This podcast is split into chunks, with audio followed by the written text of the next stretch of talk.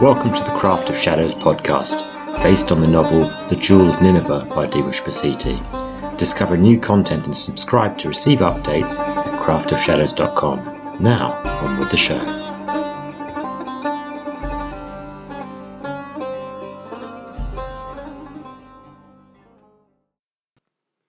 Chapter 7 Assignment Manu followed the directions to one of the less popular inns of Ur, between the meat market and a street of slaughterhouses.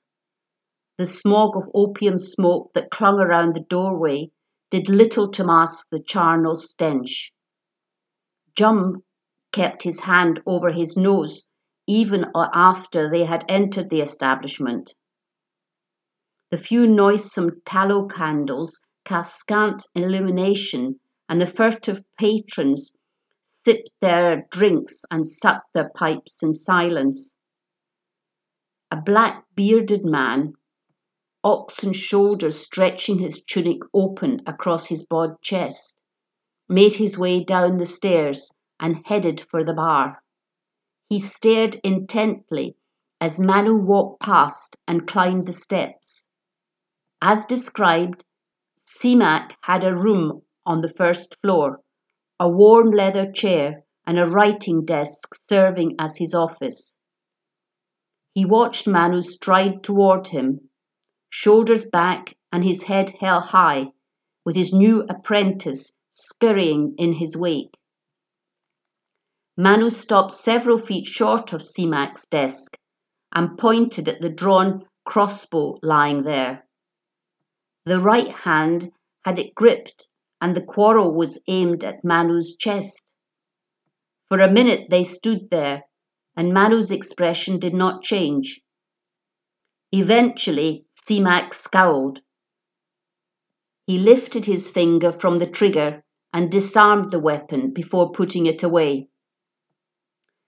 Well, Simak, I was told to report to you for work. Simak pushed back his hood and sneered at Manu his nose wrinkling. If you're up to them. Only one way to find out. Simak picked up his quill and peered at a loose sheaf notebook, flicking through its pages. You speak Akkadian quite well for a foreigner. Akkadian, Sumerian, it all starts to sound the same. I've travelled about. And where do you claim to come from? It's not from Nineveh? North. Far to the north. From Anatolia, then? Keep going north. Huh. The only people that live past there are savages, dressed in animal skins. Is that who your people are? Manu yawned and stretched out his shoulders. Who were you really trying to rile up back there? Me or the king? If it's me you want to fight, just name the place and the time. If you don't have the stones for that, then let's get down to business, and you two can sort out your issues in private. I want no part of it. Very well. I've a job here from one of our regular patrons. You don't need to know who. The noble houses hire us for discreet jobs. Each one thinks they are marvellously clever for thinking of it. It wouldn't be good for business to let them discover that they all use us. Then how do I know it's not a trap or a setup or any number of a thousand bad situations I don't want to go blindly walking into? Manu leaned on Simak's desk. Simak sighed and settled back in his chair, preening his lank black hair away from his face. This is how it works, boy, when you are part of an organization greater than just you and your pup. He waved his fingers dismissively at June. Fine. If this goes wrong, it will be because you failed to handle something.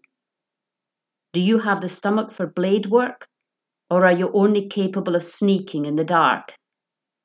Manu's shoulders tensed. A killing? An assassination, please. We're professionals.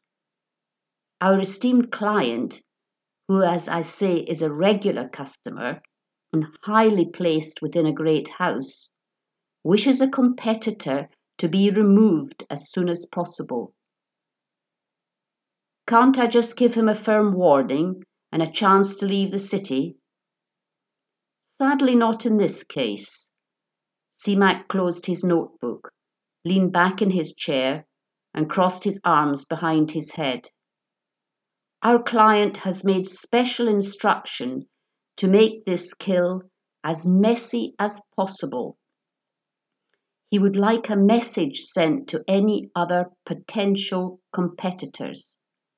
Manu nodded, and Simak pulled a rolled scroll from a drawer in the desk. We do not have a name, but our client left detailed instructions of where the man would be tonight and how to identify him. You can read, I suppose. Manu snatched the scroll out of his hand. I can read fine. Why doesn't the client provide the name of the target? Simak spread his hands on the table.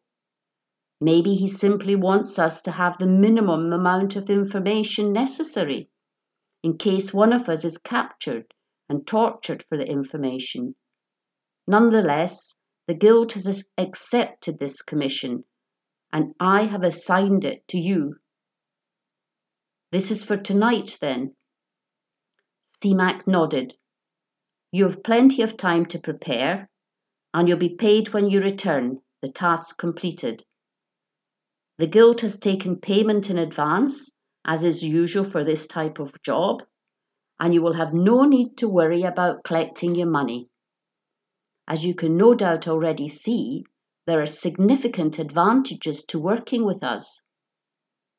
Manu scanned the scroll which mapped a location high up in the wealthy quarters of the city, where the richest nobility lived. The descriptions of the man and how to identify him were very detailed. I'll be back later. They made their way down the stairs, and Joom tugged at Manu's sleeve. Master? What? I thought you would be sent to steal something. I didn't expect. Uh... He trailed off and chewed his lip. Manu grunted, his hand tightening on his dagger's hilt. Neither did I, and I've got a bad feeling about Simak. Stay tuned for the next episode of the Craft of Shadows podcast. More details at craftofshadows.com. Copyright 2020 Divush Pasiti and Vincto Publishing. Title music by Turku, Nomads of the Silk Road, at turkumusic.com.